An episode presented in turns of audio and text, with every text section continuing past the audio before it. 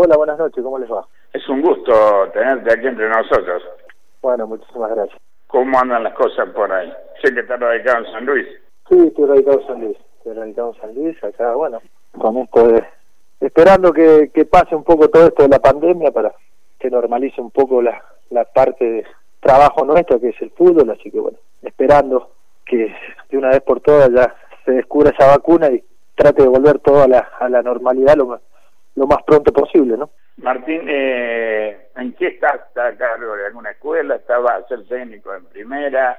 No, estuve dirigiendo, dirigí en Costa Rica, primera edición, y ahora también el, el año pasado estuve hasta diciembre en Ecuador, también primera división, así que técnico de primera, esperando la posibilidad de, de volver a dirigir, así que estamos viendo eso, nada más. No, no, yo tengo mis hermanos viviendo hace mucho tiempo acá, fue una decisión de, de vida, de, de radicarme acá en San Luis también, así que vivo acá hace cuatro años que ya estoy radicado, más allá de que cada vez que sale trabajo me voy, pero tengo como residencia, cuando no tengo trabajo, estoy en, en San Luis. Pero muy bien. La Argentina no es dirigido, ¿no? No pude, todavía no tuve el placer de poder dirigir en, en mi país. Como siempre digo, capacitándome, trabajando, viendo, estudiando, charlas con técnicos y bueno, tenía programado ir a ver entrenamientos de Gallardo, de Heinze, todo, pero con el tema de la pandemia no, no pude hacer nada, pero bueno, capacitándome y tratando de mejorar día a día para cuando me toque estar lo mejor posible. ¿Cómo, cómo Estoy salió acostumbrado. de- ¿O de dónde salió el, el seudónimo? La verdad que no, no, tengo idea, un periodista, creo que fue Mariano Cruz que, que me puso y en un partido y me quedó. Bueno, viste, esas cosas que te las tiran, se te pegan y, y no se aparece nada. Eh. Muchos me dicen ya. O amigos me llaman Chapulín y, y me quedó, es algo que me quedó ya de- desde siempre. Bueno, desde estábamos hablando del tema, ¿no? Eh, pronto a cumplir 45 años, si no me equivoco, ahora en octubre, octubre. con todo el futuro por delante, y ¿tenés alguna posibilidad vista o simplemente estás a la espera? He hablado con algunos clubes, pero concreto, concreto nada. Eh, todas posibilidades, sondeos de entrenadores que están ahí, eh, que preguntan qué estoy haciendo, cómo, si estoy disponible, todo, pero concreto en este momento nada. El tema de la pandemia ha complicado mucho también. Esto lo arruinó muchas...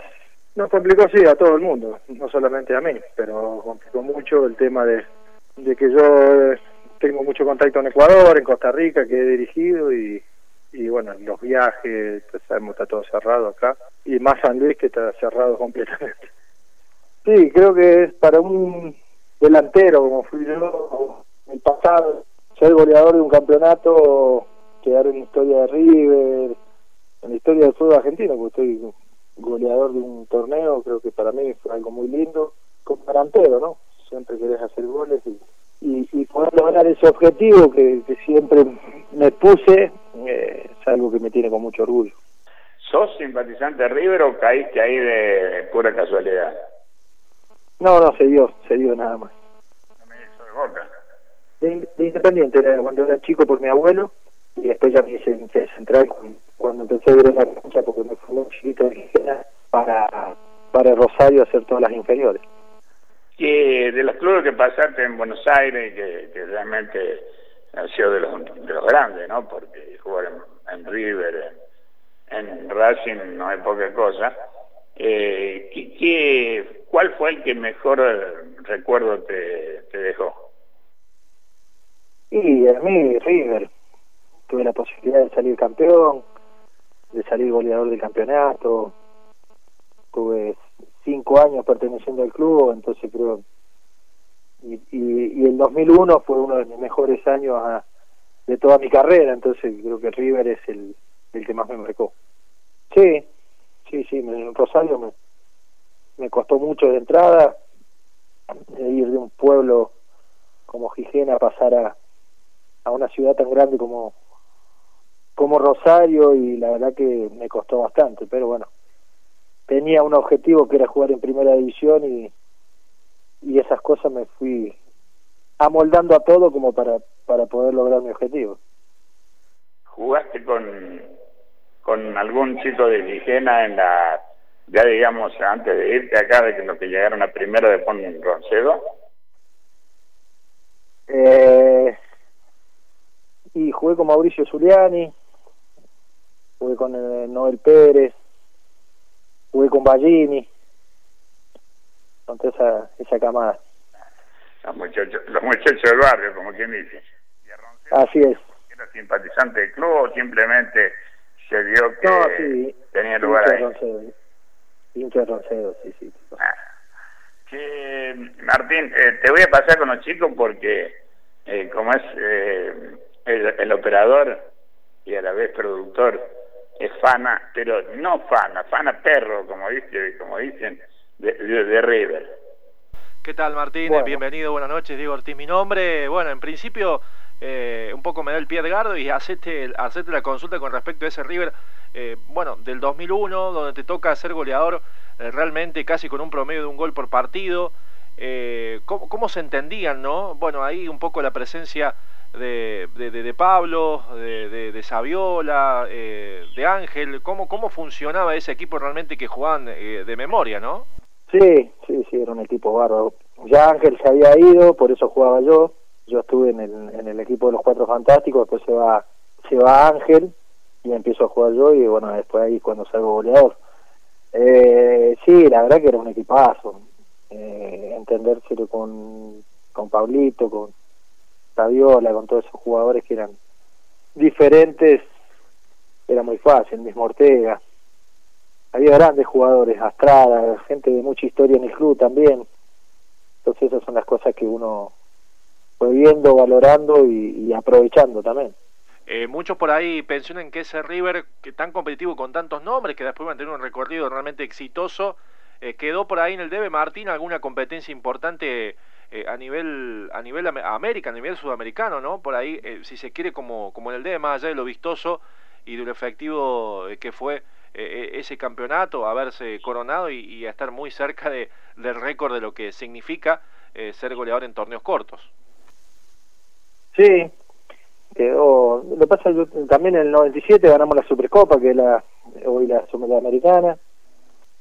el equipo, casi la mayoría de los jugadores de esa Supercopa había ganado la Libertadores en el 96 también, ¿no? Sí, sí, como te dije, es muy fácil muchas veces acoplarse a ese tipo de jugadores que, hacían todo muy fácil. Contanos, Chapulín, eh, tu experiencia en el París, que fue, bueno, eh, posterior, eh, no tan lejano a tu gran campaña en River. Si bien el París eh, tal vez no estaba, por lo menos en, Europa, en el plano donde está hoy, pero compartiste equipo con Gaby Heinze, con Pochettino y sobre todo te pregunto, ¿qué significó para vos jugar con Ronaldinho?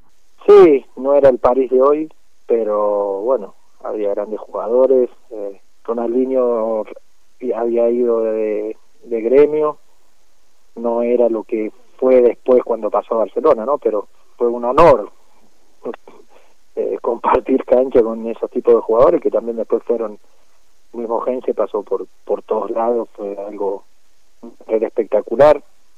Me fue bastante bien tuve el tema que me lesioné nada más tuve seis meses muy buenos y después me lesioné y tuve seis meses parados me costó al principio la, la adaptación el idioma la forma de entrenamientos todo eso una vez que me adapté tuve seis meses que iba bien, había metido varios goles, me estaba acomodando y bueno, después tuve la, la lesión que me dejó afuera seis meses de la cancha. Como jugador, ¿qué, ¿qué te dejó el fútbol? ¿Qué me dejó el fútbol? Y la sensación de haber logrado el objetivo que me puse de chico, que valió la pena todo el esfuerzo que hice desde muy chico, de irme de casa y todas esas cosas. Amigos contados con la mano, y después el fútbol es un ambiente muy complicado en todo sentido. Tanto de dirigentes, compañeros, técnicos, todo. Entonces te deja la experiencia para, para saber cómo se maneja todo el mundo en un ambiente medio complicado. ¿Qué es lo más complicado, Martín, del ambiente? Sí, falta de código, la falsedad, hay mucho. Son muy contadas con los dedos las man de una mano las personas que te van de frente. Eh, ¿Cómo juegan los equipos del Chapulín? ¿Cuál es tu idea de, técnico? ¿A quién te basaste como para traer algún concepto de quien te dirigió en algún momento? Un poco el resumen de, los equipos que ojalá tengamos la posibilidad de, ver jugar aquí en la Argentina. Y hoy la mayoría técnicos joven, el Chacho, el mismo Gallardo, salvando la distancia por, por los equipos que dirigen y todo eso, la idea de presión alta, la idea de, equipos compactos, de, presión, de mucho toque, de ataque. Es más o menos la idea que tenemos todos los técnicos nuevos. Cambia mucho el, el, el, sistema de trabajo nada más, pero después la idea futbolística, la mayoría quiere atacar y, y quiere, quiere tener un equipo corto pensando en la presión alta. El tema después cuando agarras un equipo, ver qué te toca dirigir, los jugadores que tenés y ver si podés hacer o no podés hacer tu idea futbolística. Te pregunto, ¿qué eh, jugador te, te, marcó como futbolista, con quien te tocó jugar o qué has visto vos por todos lados donde estuviste? Y tuve varios eh, que me marcaron. De chiquito el turista Echeverry, Roncedo, era algo que me encantaba como hacía goles. Después ya en central el Polilla Silva fue alguien que me ayudó mucho y que me que me marcó mucho en mi carrera y que me hizo hacer muchísimos goles con solo mirarlo ya sabía lo que iba a hacer. Después tengo jugué con Francesco, jugué con Neymar, con Saviola, Ronaldinho. La verdad que me he dado lujos en mi carrera muy grandes de tener compañeros tan importantes como los que tuve. ¿Y algún amigo que te haya dejado el fútbol o la vida? Petaco Carbonari es uno, Leo Astrada, es compadre mío, padrino de mis hijos, de una de mis hijas, el Cookie Silvani, que hoy está viviendo en España, Tito Bonano, que son gente que a lo mejor pasa un mes que no hablas y, cuando hablas es como si hubieses hablado hace dos días y eso es lo bueno. Te agradezco muchísimo, Martín. Ha sido un gran placer saber de que estás bien, que estás esperando allí la oportunidad y que puedas contarle un poco a la gente, los que ya te conocen, recordarle y a los que no, que se enteren de, un poco lo que fue lo tuyo, lo que es en la actualidad tu, tu vida deportiva y seguramente lo que vendrá. Te mando un abrazo grande y el programa queda a disposición tuya si en algún momento te podamos ser útil en algo. Muchísimas gracias, gracias por, por acordarse y un abrazo para todos.